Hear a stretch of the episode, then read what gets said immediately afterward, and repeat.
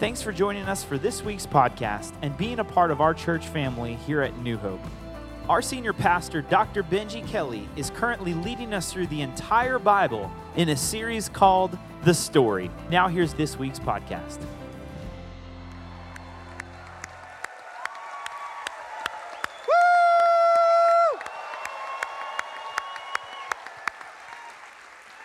Welcome to the Kenya campus, which we got some of your people here today. Welcome to. y'all, y'all going cray cray today.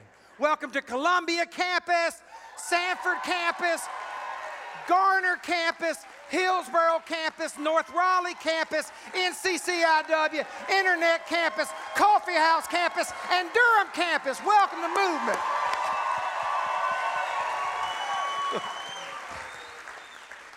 Oh, we're going to have church up in here today. We're going to have church.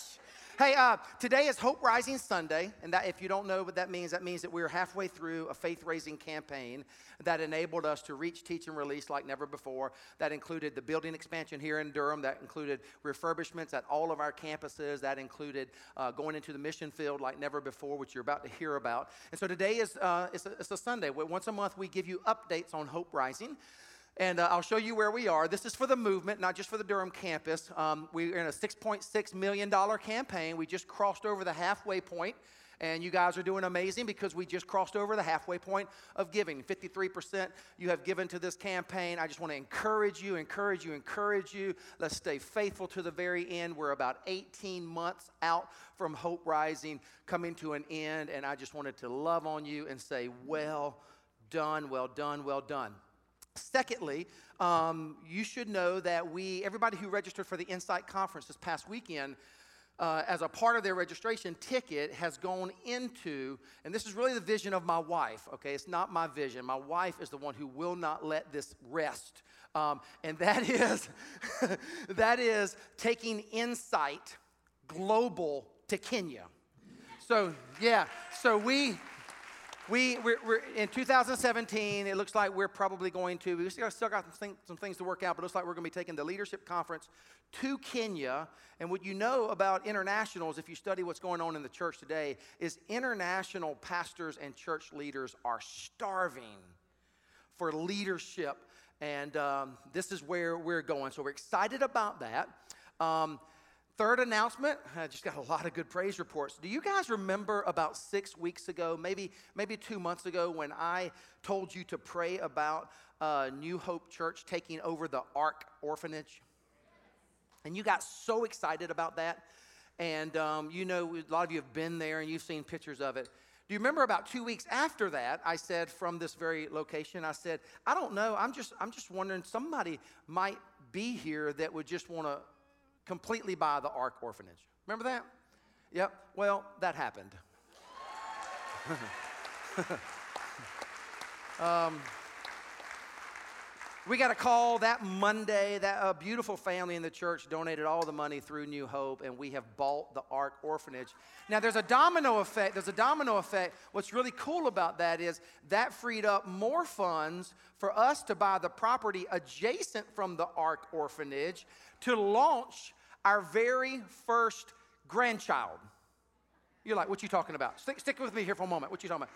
So we've got 10 campuses. Whenever we launch a campus, I consider that us um, having some children. We're just, we're just birthing out some children.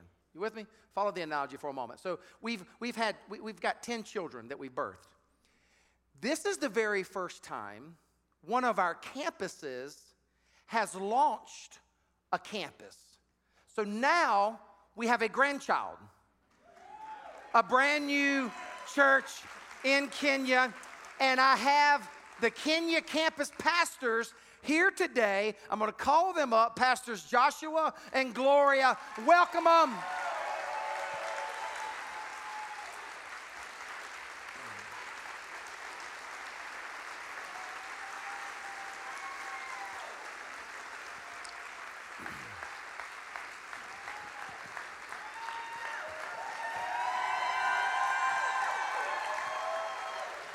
And under their leadership and the anointing of the Holy Spirit, we have, we have New Hope Thika Town, Thika Town, T H I K A, Thika Town. That campus is going on three years old.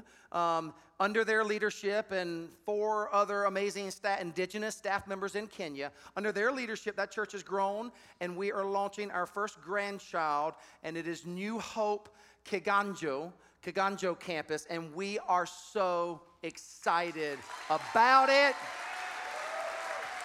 So now we've got the Ark Orphanage, and right across the street from the Ark Orphanage, which will be the New Hope Ark Orphanage, now we're going to have our 11th campus. Praise his name, church.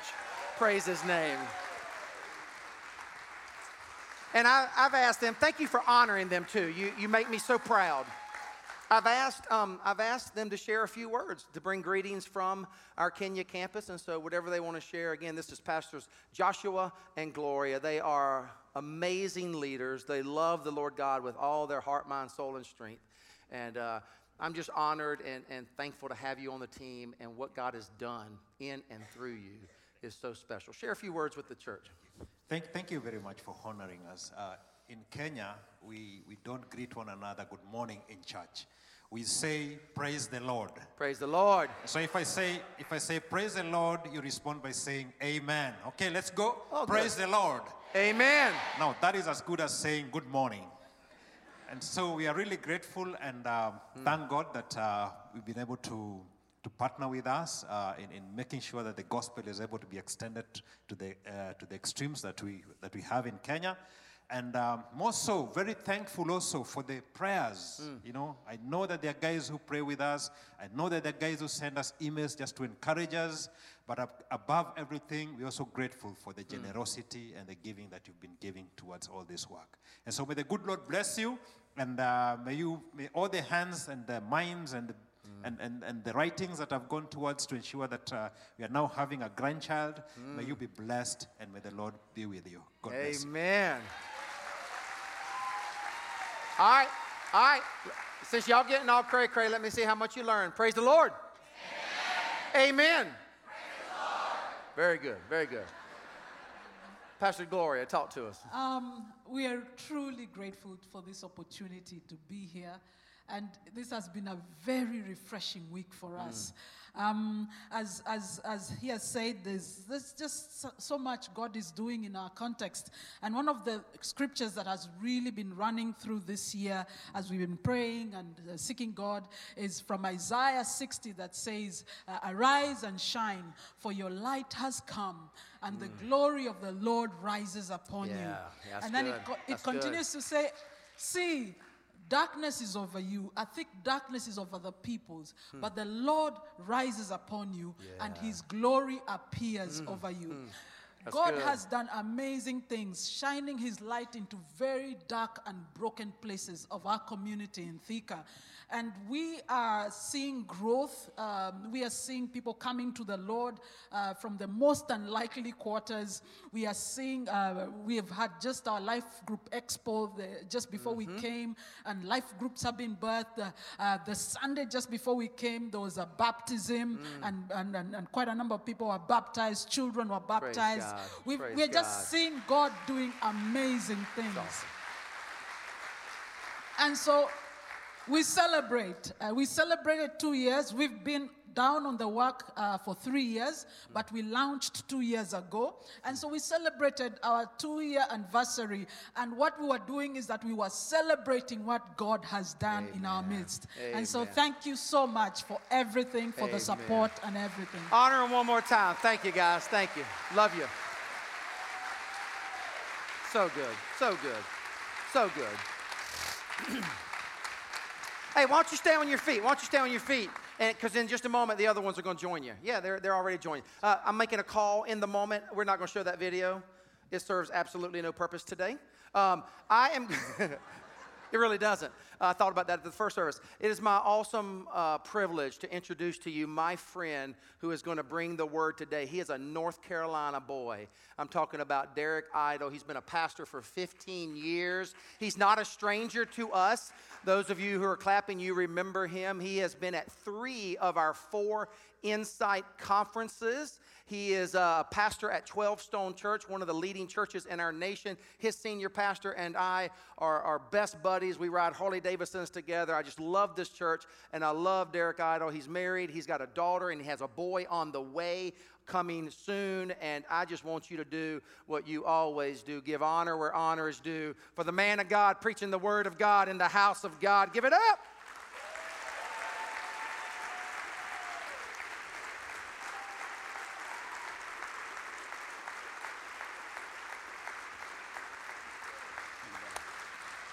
We don't, we don't need that video.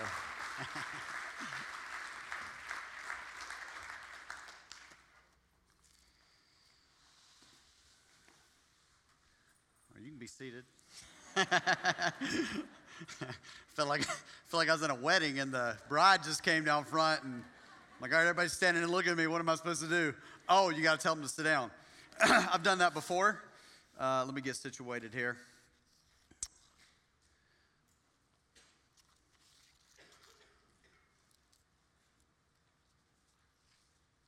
Well, good morning. Let me tell you, it is such a privilege to be here with you today. Let me tell you something God is doing some crazy stuff at New Hope Church. Like I, I like I'm, I'm just telling you, I get to go around. I see other churches. I see other things going on. This right here does not happen in other places around the globe. Like we we have an amazing privilege to be a part of something like this. And Pastor Benji, thank you so much for your leadership, for what you guys are doing, and the leadership of y'all staff. Your volunteers are amazing. Give God a hand for what you get to be a part of. I mean, the New Hope movement is a global movement. Like you guys are just not making a difference here, but you are making a difference in Kenya and other places. What an amazing testimony of God's faithfulness. I even love being here. Last time I was here and I got to preach on this stage, this building wasn't quite this big. And, uh, I look around and I'm like, man, this is incredible. The walls have been knocked out, the building has been expanded. And you know what that does? That opens up opportunity opportunity for you to invite, opportunity for you to share about what God's doing. There's seats, empty seats. There's not a lot of them, but there's empty seats, and these seats should have names of people that you're praying for and thinking about that would come and be a part of what God's doing here. Because I believe that God wants to change people's lives through his son Jesus. And we're going to talk about that this morning. In fact, we've been in this series called Jesus for President. And I love that title. I love it even more after watching the debates this past week. Lord help us, right? You know, but listen, I just want you to know I'm not concerned. I'm not concerned. In fact, um, this is not in my notes, which is a bad thing when the pastor's not even through his intro, when he's already off his notes. You know what I'm saying? You're like, all right, where are you going to cut? Probably nowhere. But, anyways, and so, uh, so, uh, but but but you think about it, you know, I think about it and I think, man, you know, I'm, I'm not concerned about it because God's in control.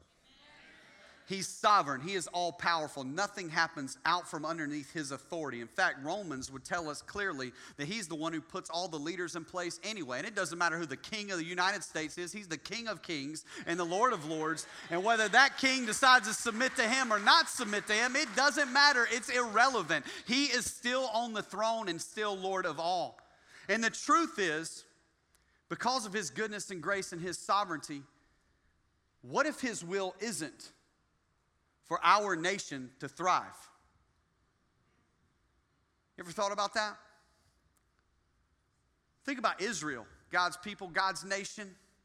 But Israel lost its way and they were taken out. Judah was left, they were still hanging on, and then Judah lost its way and they were taken out. We live in a country, in a lot of ways, that's lost its way. In fact, sometimes I think our perspective just needs to change. I was uh, at this, uh, this pastor's thing about a year and a half ago, and it was student pastors and leaders from some of the largest churches across the world, across the globe. And there was a, there was a pastor there who was from Cairo, Egypt. He's in the largest church in Cairo, Egypt. And in Egypt, it is, it is uh, frowned upon to be a Christian. It is illegal to proselytize and tell people about Jesus. You can be thrown into prison. He says we often have to smuggle people out of the country so that they don't get so that they don't get executed, so that they don't get arrested and thrown in prison for the rest of their life because of their faith in Jesus. I mean, it's a pretty intense thing. And he gets up and he's sharing and he's teaching, he's telling us different things about what God's doing over in, in the Middle East. And, and he said this, he says, I can tell you that as the American church, I can tell you in one sentence how you guys don't understand what is going on in the Middle East. And I'm sitting there thinking, okay, give me your sentence. I'm excited. And he says, You don't understand what's going on in the Middle East because you think that ISIS is a bad thing. Yeah? They're raping women, they're murdering people. Like, who is this pastor, you know? He said this He said, There has been nothing to spread the gospel of Jesus in the last 2,000 years more influential than what ISIS has done because what has happened is that ISIS has came in and they're martyring Christians by the hundreds, by the thousands. And as they are, the other people are standing by and they're watching this happen and they're beginning to question the fabric of everything that they believed in their life and they're coming to faith in droves because of the testimony of these martyrs who are dying for Jesus. He says, You don't understand suffering in the United States. That's why there's no revival here.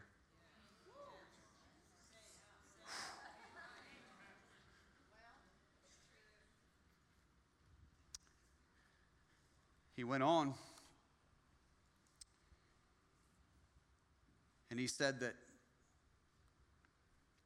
it, it, just reminds me back of back in the early church when the first 300 years, years of the church Studies show that about 3 million people were martyred for their faith in Jesus, yet by the end of the second or by the end of the 3rd century there were 7 million believers.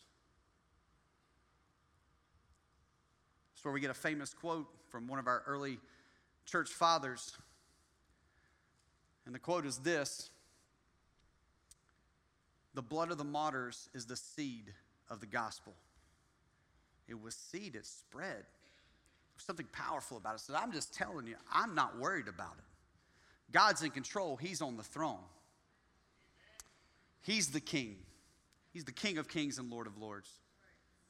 Now, let me give you a little recap about where we've been.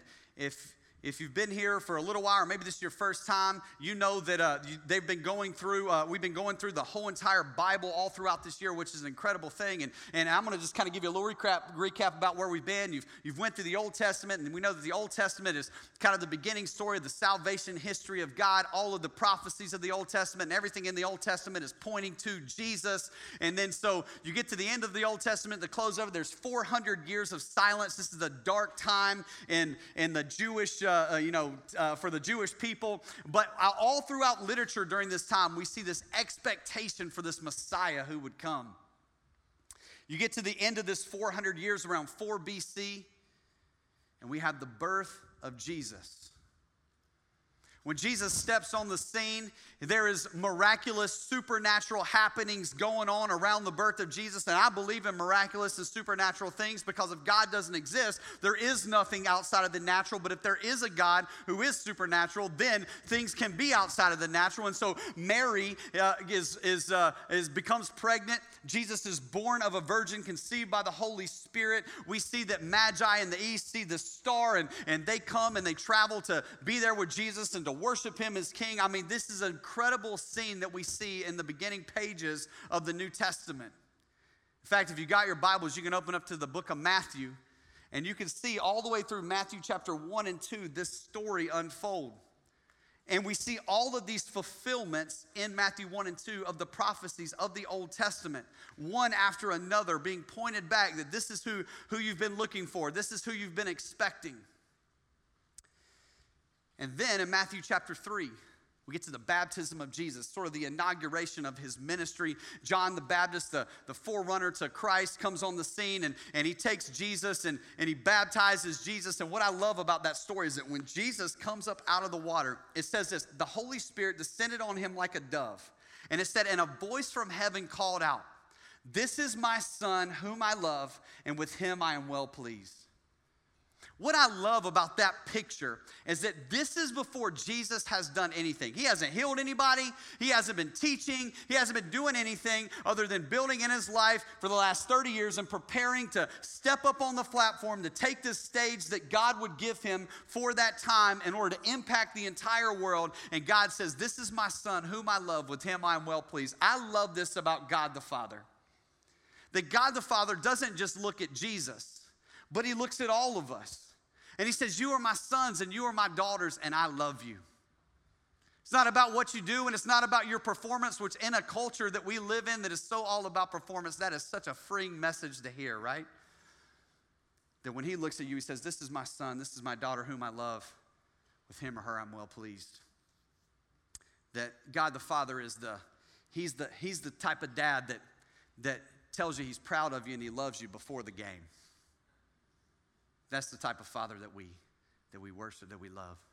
And then when you get to Matthew chapter 4, we see Jesus goes into the wilderness. He's tempted by Satan. He overcomes that temptation. And Matthew chapter 4, verses 17, we see this key verse, the key verse for the teaching for our time today. This is where Jesus, this is what Jesus' platform that he was to take was built on. Let me read this to you. Check this out. In, in verse 17, it says this. It says, and it'll be up on the screens Matthew chapter 4, verse 17. From that time on, Jesus began to preach, Repent, for the kingdom of heaven has come near. Notice it says from that time on. So, this was the message of Jesus from the time he started his ministry until he ended his ministry that repent for the kingdom of heaven has come near. Now, let me tell you something. This conversation about the kingdom of heaven is a big deal because Jesus taught more about the kingdom of heaven than he did anything else. He taught more about the kingdom of heaven than he did about love. Jesus taught more about the kingdom of heaven than he did about serving, more about the kingdom of heaven than he did about forgiveness, money, name the topic. Jesus taught more about the kingdom of heaven than anything else. In fact, if you read through the book of Matthew, kind of what we've been filing through here in this conversation, you will see that he'll oftentimes start phrases like, the kingdom of heaven is like. He's trying to help us understand and realize that there is another kingdom out there. It's not just the material, tangible, physical world that we see in our day in and day out lives that we can see and touch and feel, but there is a kingdom that is great, that it is amazing. And if you can understand it, then it'll change your life. In fact, he would go on and tell us that repent, for the kingdom of heaven has come near, that, that for himself, he has now come near. He's ushered in the kingdom of heaven. And if we would draw near to him, we can have access to that kingdom of heaven. And he talks about how amazing it is. In fact, he tells a story in Matthew chapter 13. If you were to flip over a little further, he says in verse 44, he says this The kingdom of heaven is like a treasure hidden in a field. When a man found it, he hid it again. And then in his joy, I love that word joy right there, he went and sold all that he had bought to get that field. He sold all that he had and bought that field. Now, during this day, during the first century, um, the common person did not have access to banks. Banks were only for the elite in society. And so, because they didn't have access to banks, typically what they would do is they would bury their valuables in order to keep them secure. It was kind of like their own little like saving spot. And so they had land, and their land kind of became their bank. The problem is, is that sometimes war would happen and you would be driven from your home, or interruption of life, or moving away, or someone would pass away, or you would just forget where you buried your stuff. How many people lose their keys and wallet and phone all the time? You know what I'm saying? You people would have lost your treasure, forget where you buried it. And so so they would forget. And so what would happen is someone else would assume the property or come in. And, and, then one day they would be out in the garden and they're digging and they're kind of making their garden and they would hit something. They're like, what's that? And they'd pull it back and it'd be this, this treasure, something of great value. Now, in Roman and Jewish law, what we know is that uh, there was kind of this age old adage that finders keepers is the deal. So you didn't have to return it. It's just yours now that you found it. So can you imagine the excitement of a homeowner or a landowner if you were to find some treasure on your property? That'd be pretty cool. And what he's saying here is he's saying, hey, there was this man, he's he's traveling along, and maybe he's kind of looking for land, maybe he's not, he's piddling around and and he finds his treasure on this property and he buries it and he hides it. And then in his joy, he goes off and he sells everything that he owns so he can take possession of the land because what was on that land, the treasure, was far more valuable than anything that he had in his possession. That this is what the kingdom of heaven is like. That the kingdom of heaven is so amazing, it's so glorious, it's so awesome that we would be able to, we would be willing to give up anything in our life to take possession of it. Now, I love talking to students. I'm a student pastor at heart. Where are my teenagers at? We got some teenagers in the house. Somebody, yeah, all right, yeah, yeah. Let me talk to you for a minute. All right, so let's just let's just pretend for a minute. Let's say let's say that you're about to be 16 years old and it is time to buy you a car. That's an exciting time. For the rest of you in the room, you remember that time um, and uh, and how exciting that is when you get to buy a car. And so you got an idea of the type of car that you want to buy. Now, let me just be clear. The idea of the type of car that you want to buy and own is probably not the type of car that is in your budget to own. You know what I'm saying? Like, I had an idea that I wanted a car here, and the car I ended up getting was here.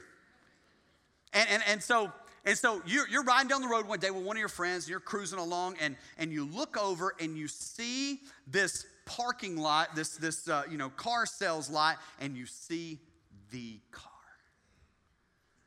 You tell your friend, hey, pull in there, man. I need to check that car out. So your friend pulls in and you say, hey, I'm gonna go look at this car. And your friend says, all right, I'm gonna do some stuff on my phone.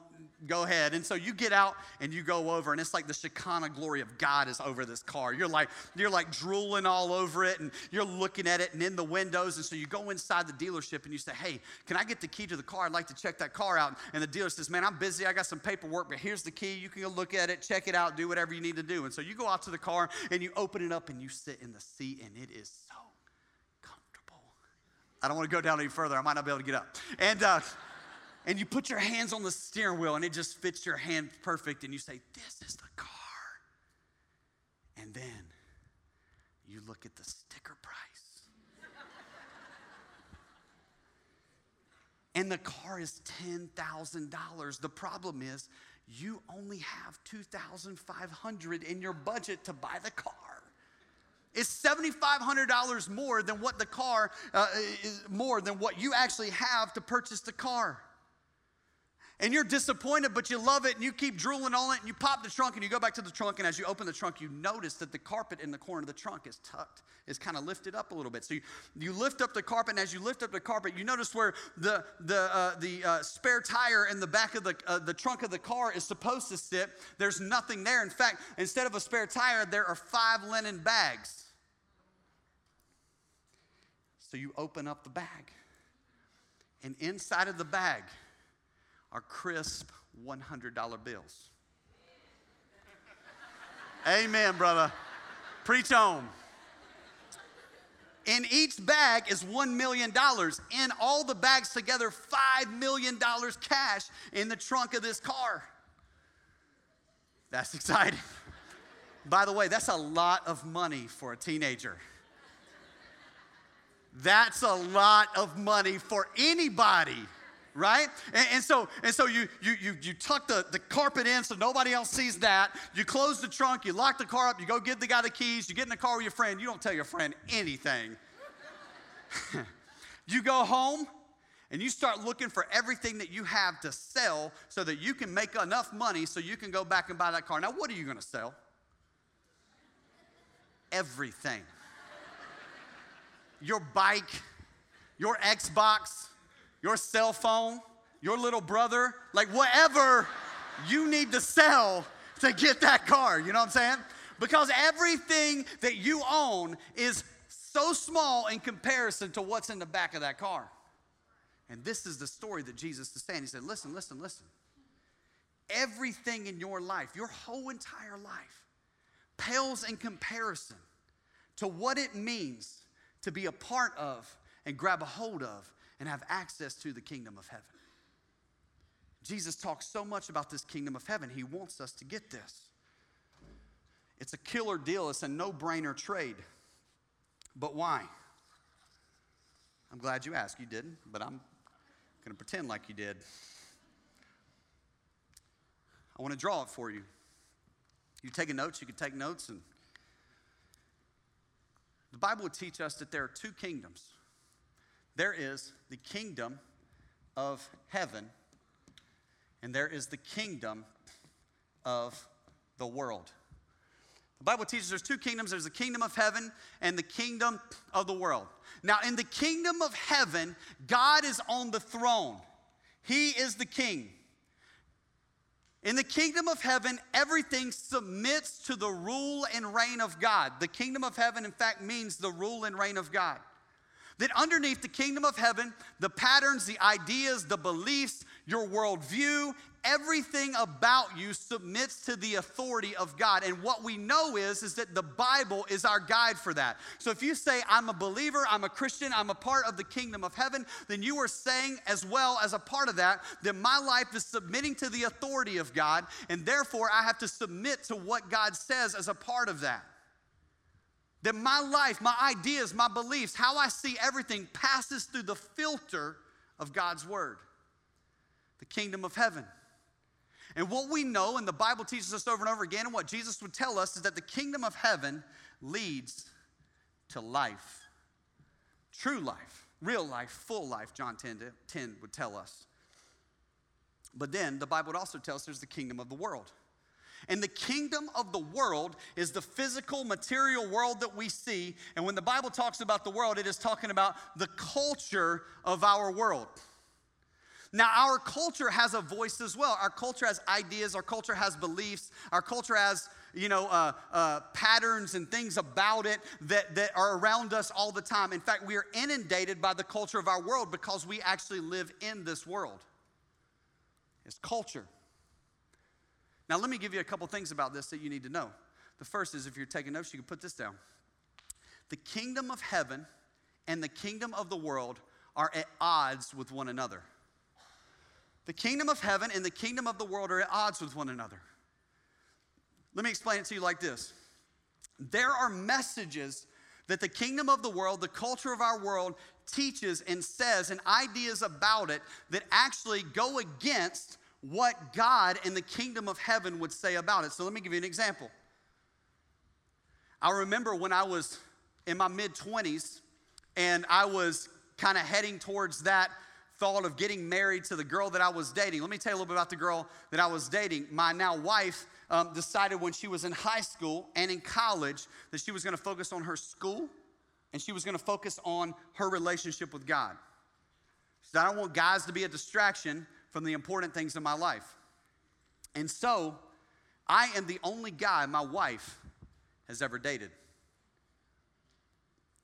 On our wedding night, my wife was a virgin kept herself pure.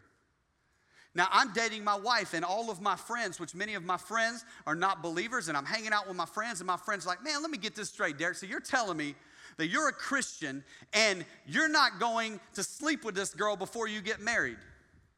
That's a message of the world. That's right.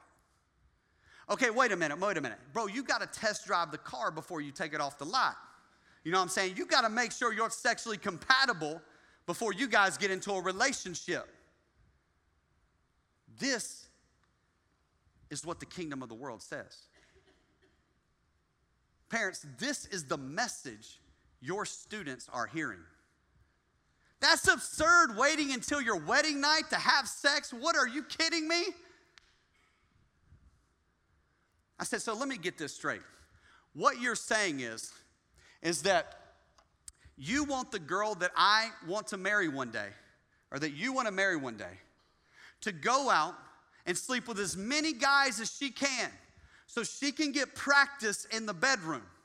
So that when her and I get together, she will be good in the bedroom and know how to please me. Therefore, we will be sexually compatible and have an amazing marriage.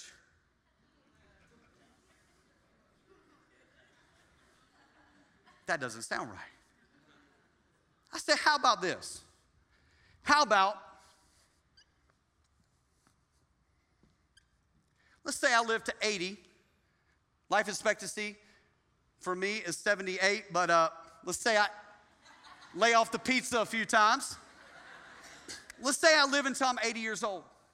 And let's say that I get married sometime around 25 years old. And my wife and I have kept ourselves pure until our wedding day as virgins. We have got 55 years to practice and figure it out.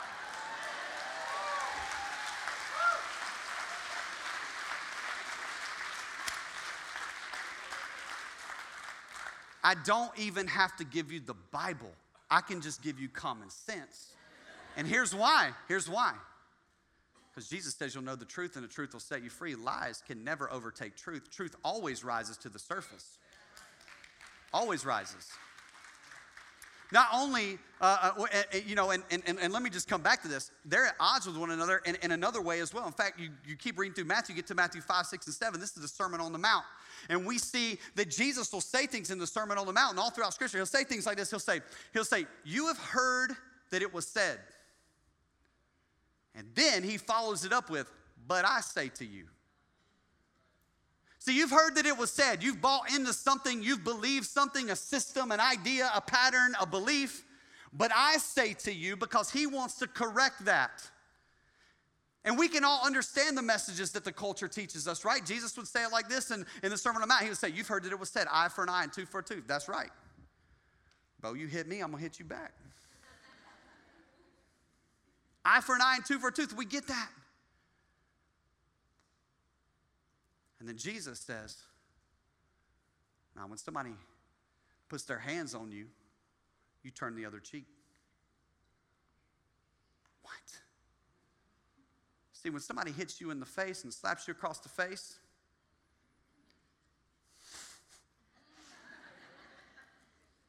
it hurts your ego more than it does your body. We live in a culture that doesn't know how to turn the other cheek. It is all about our offenses.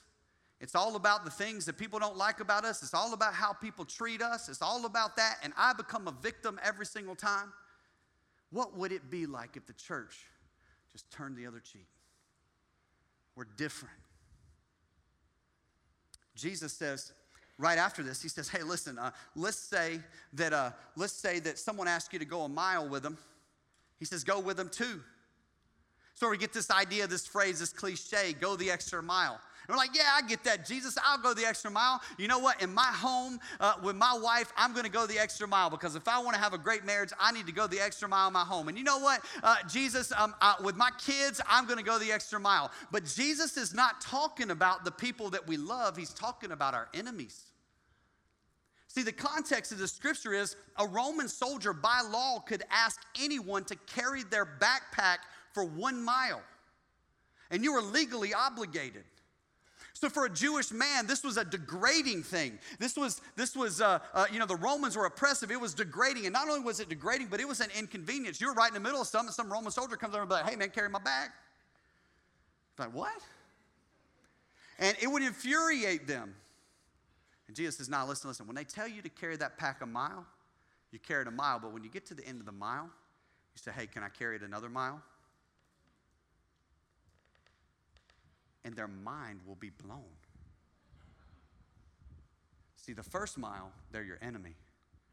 The second mile, they're your friend. It's the culture of the kingdom of heaven. It's different.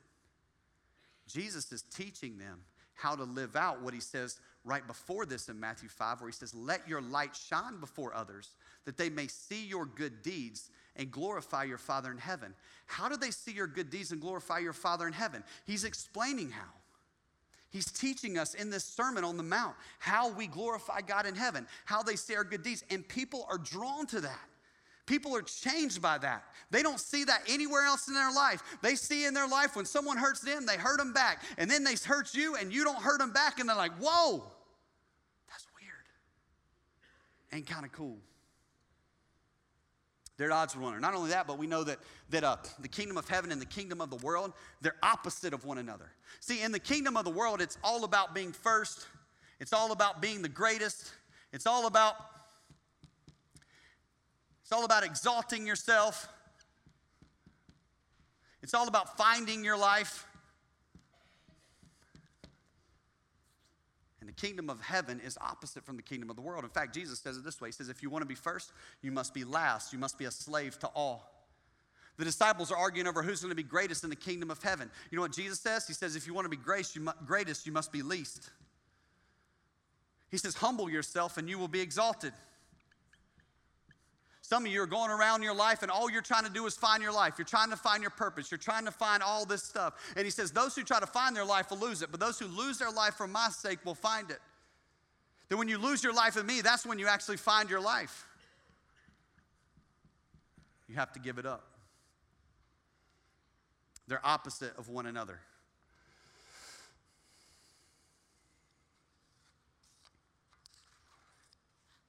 Inside the kingdom of the world, is the kingdom of me. Inside the kingdom of the world is the kingdom of me. Let me, let me explain to you like this. Every single person in this room, including myself, is born a resident of the kingdom of the world. Every one of us are. This is a part of sin. This is a part of the sin nature that's been passed down from Adam to us. And so we're born a resident of the kingdom of the world. In fact, all of us, because we are that, all of us have sinned. The Bible tells us there's no one righteous, not even one. The Bible tells us that in, Romans 3.23, that all have sinned and fallen short of the glory of God. So every single one of us has sinned and every single one of us uh, is, is in this condition. And here's the, here's the deal. The thing about this is, is that you can see this. We call this the kingdom of me. The kingdom of me runs our life. It's all about what I want. It's all about what makes me happy. It's all about how I feel. It's all about my kingdom. And the kingdom of me sits on the throne of pride. In fact, if you go back and you look at the sin of Adam and Eve, you look at how Satan fell from heaven, that it is, it is all rooted in pride. Adam and Eve fell because they ate a fruit, but what was the reason why they ate the fruit? They ate the fruit because Satan tempted them by saying that if you eat of this fruit, you will be like God. I can be on my own throne. I can be the God of my own life. And we all want to be the God of our own life. We love being the God of our own life. And the kingdom of me sits on the throne of pride. The problem is, is that this is a losing decision. It's a losing decision because in John chapter 2, it's uh, or 1 John chapter 2, it says it's the kingdom of the world and its desires will pass away. Choosing the kingdom of the world over the kingdom of heaven is a losing decision because the kingdom of the world and its desires will pass away. When I was a little kid, I loved this game called King of the Hill. You ever played that game before? Loved that game. And as a part of playing the game King of the Hill, uh, I mean, it didn't matter what it was a pile of sand, a pile of leaves, a, a hill, anything and we would get on there and we would throw each other off and, and, and you know, try to see who could stay on the hill the longest. And, and there was a bunch of guys in my neighborhood. And my brother had a birthday party. My brother's two years younger than me, so I'm bigger than all his friends. So we're playing King of the Hill one day, and I am dominating. It was awesome. I'm throwing my brother off. I'm throwing his friends off. They're tag teaming me. I'm like, you know, I mean, it was incredible. And I loved being the king of the hill, and I also loved being the king of my life. But we can't be the king of our life. At some point, we realize that we have to do something different. See, I'm playing King of the Hill and I'm dominating, and then my neighbor shows up. And he's three years older than me. And he's like twice my size. And my reign was over. And at some point, we got to realize you know what? There's something greater, something bigger, something more amazing And I need to surrender my kingdom to that. And let me tell you, this is a mistake we make, and I want to make this clear. What people do sometimes is they say, You know what, Derek? I hear what you're saying. I hear what you're saying, Pastor. Yeah, I realize it's the kingdom of me. I totally get this. This is my life. It's all about my success. It's all about my fame. It's all about my popularity. It's all about what I can get out of life. It's all about what makes me happy. It's all about how I feel. Like, I get what you're saying. So, you know what? I think I need to add a little bit of God to my life. And so, what we do is, instead of surrendering our life to the kingdom of heaven, we add God to our kingdom. And then God just becomes another thing in a list of things in our life. And so, I have like my family, and then I have like my, my hobbies, and I have like my career. And if you're a student, I have my school, and I have all these things. And then I kind of have my God box. And God just becomes another part of your life, like everything else is a part of your life. And Jesus says this He's like, listen, listen, listen. He can't be a part of your life, He must be the whole of your life. See, God is not okay being second in your life, but listen, He's also not okay being tied for first. And that's what we do. And so we think, oh man, I got eternity settled. I, I, got all this thing figured out. And Jesus is part of my life. And I come to church, but we've never really surrendered our life over to his kingdom. And not giving your whole life it's like finding a treasure in a field, being excited about it, but then never doing anything about it. We begin to realize that it's not about adding God to our little kingdom, but it's about us becoming a part of His kingdom. Which leads me to the most memorized verse in all of the Bible. When you understand this, this helps this scripture come alive. This is what makes John 3:16 so powerful. See, because here's what John 3:16 says.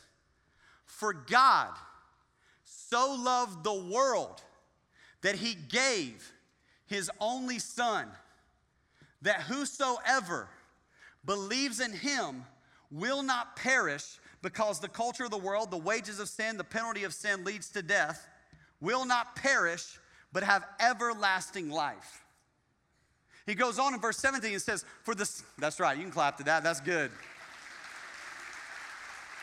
He goes on to say, For the Son of Man did not come into the world to condemn the world, that the message of Christianity isn't about condemning people. It's about a message of love. He didn't come into the world to condemn the world, but He came in the world to save us, to save the world. And this is a whosoever believes situation. This is you, this is me, this is all of us who are born a resident of the kingdom of the world.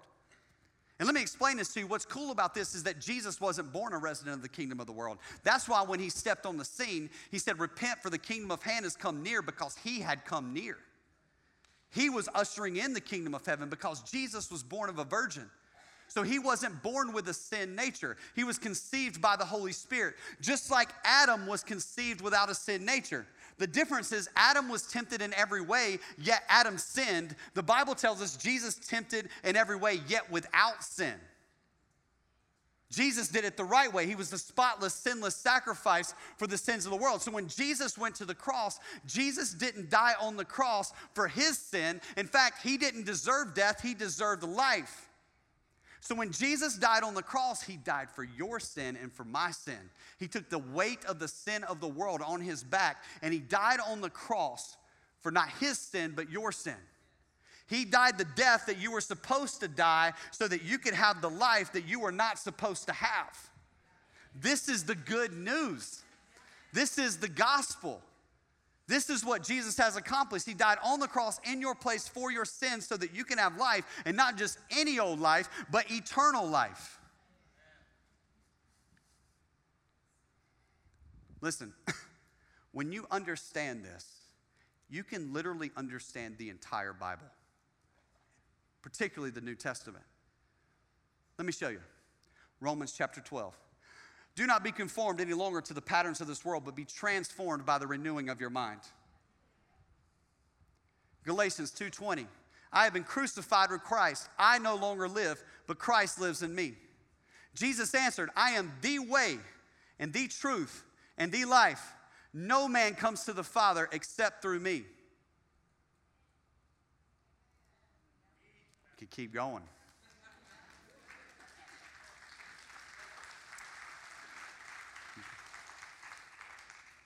And then what happens is something really cool. The Bible tells us in Galatians chapter 5 that when we become a part of the kingdom of heaven, God begins to put the fruit of the Spirit in us. The fruit of the Spirit are things like love, joy, peace, patience, kindness, gentleness, faithfulness, self control. These are fruits of the Spirit. In other words, these are things that actually rise up in us, not because we're trying to be more peaceful because we're Christian, but actually because God puts these things in us. Does our world need those things? Love, joy, peace, patience, kindness. I love this in John chapter 17. It's the last thing that Jesus prayed before he was actually taken to the cross to be crucified. He prayed that we would all be one. And then he goes on and he says, So that they will know that I love them. How does the world know that Jesus loves them? When we are one, when we are unified. He's teaching us how to let our light shine before others that they may see our good deeds and glorify our Father in heaven. So let's look back at that scripture. Let's put it back on the screen that we started with. From that time on, Jesus began to preach, Repent, for the kingdom of heaven has come near. So now that we understand what the kingdom of heaven is, we need to understand that Jesus brought it near. And our step in this equation is to repent. Repent means a change of direction. It means going in an opposite way from the way you're running. You're running from God. You're in rebellion. You're the king of your own life. You're doing things your own way. But as you turning from that and saying, God, I can't do this on my own anymore. Lord, I need you. And the truth is, is that for many of us, the greatest barrier, the greatest single barrier to us giving our lives to Jesus and submitting and understanding the fullness of life He has in the kingdom of heaven is the kingdom that we've built for ourselves.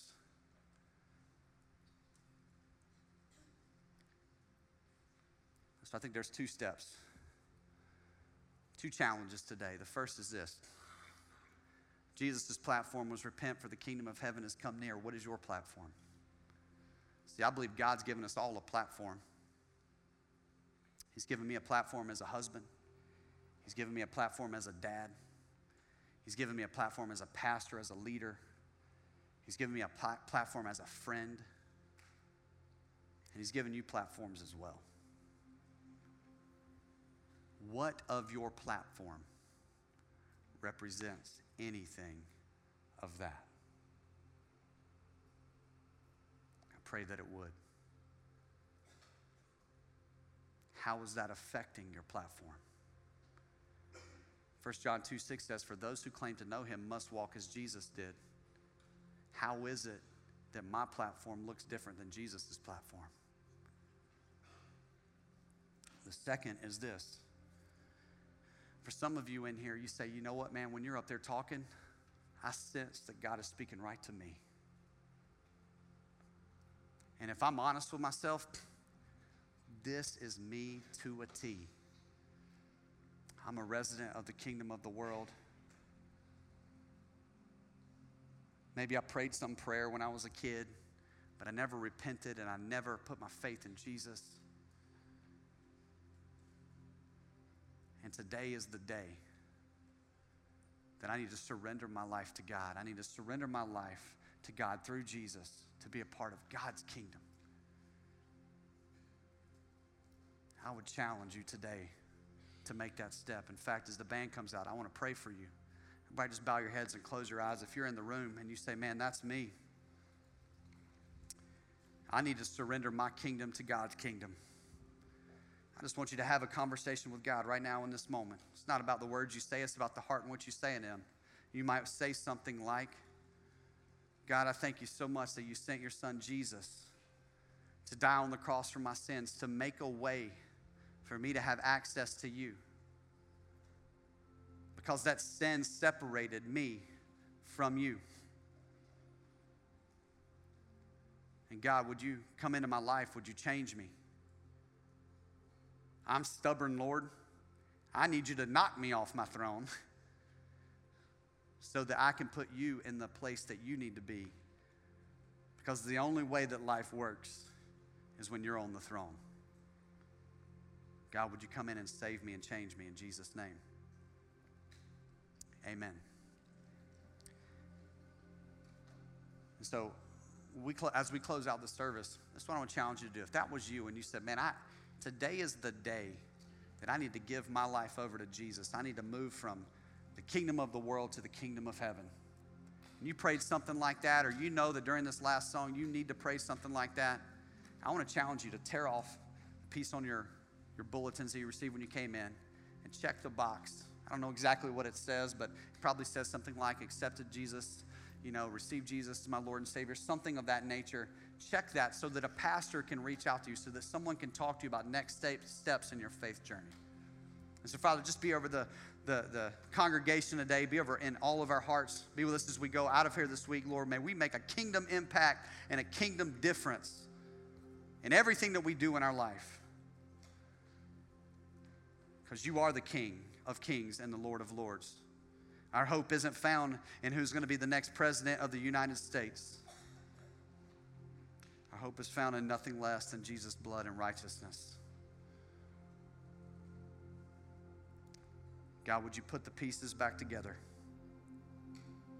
We turn to you in Jesus' name. Amen. Thanks for being a part of this week's podcast. If you have any prayer requests or praises, we'd love to hear from you. Just email our pastors and staff at prayers at newhopenc.org, and we would love to pray for you. If you'd like to support the ministries of New Hope, just stop by one of our campuses or visit us online at newhopechurch.org. We hope you'll join us next week for the podcast, and thanks for being a part of our church family.